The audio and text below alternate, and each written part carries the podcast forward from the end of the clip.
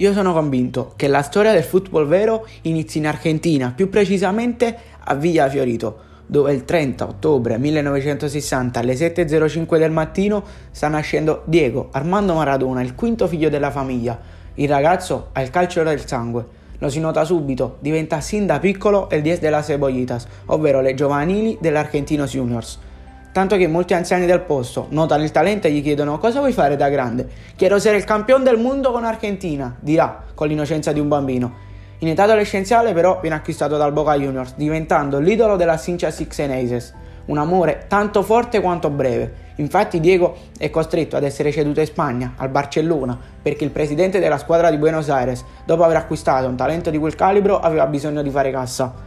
Prima della Catalogna è tempo di mondiale che Diego fa lì, scaraventando al vento la prima occasione di diventare grande, collezionando anche un'espulsione. Al Barça, dopo le prime uscite regalando calcio, ma calcio vero, il mago argentino sembra aver perso la magia.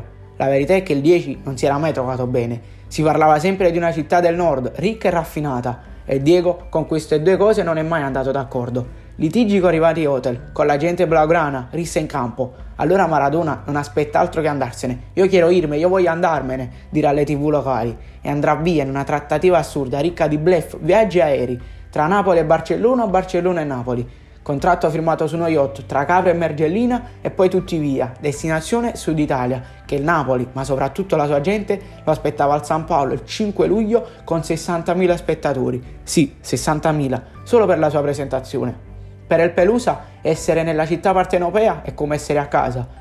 Napoli divenne Buenos Aires divenne Napoli. Vicoli, scugnizzi, povertà, gente affranta dal dolore e dalla disoccupazione. El 10 diventa tutt'uno con la gente 081, difendendola dal razzismo in ogni dove e in ogni quando. Diego è il leader indiscusso della squadra, facendo trionfare Napoli con 2 scudetti, una Coppa UEFA e una Coppa Italia. Vincerà anche un mondiale, a Messico 86, regalando alla storia uno dei gol più belli al mondo, ma soprattutto la mano dei Dios contro l'Inghilterra.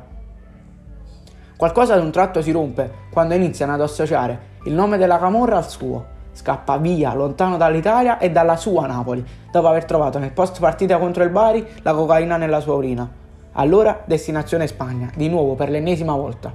Dura poco Siviglia, così come il Newell's Old Boys. Poi il mondiale del 94 si ricomincia a vedere quel mago che tanto aveva fatto incantare gli spettatori di calcio. Però per poco, perché viene fermato per l'ennesima volta dalla droga. Altra squalifica, altro ritorno. Per poco, perché di quel Dios ne è rimasto veramente poco. Allora ci lascia, prende le scarpe al chiodo e chiude la porta. Dal 10 della Cebollitas nelle favelas argentine alla conquista del mondo.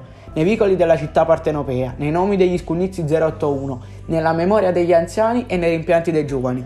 Io sono tra quest'ultimi, non l'ho visto giocare. Allora mi siedo, mi fermo, inserisco la cassetta regalata da mio nonno e ammiro la classe infinita del calciatore più forte di tutti i tempi, quello sopra tutti, anche alle regole. Il 10 per eccellenza, il dio del calcio, para siempre, parato dalla vita, Diego Armando Maradona.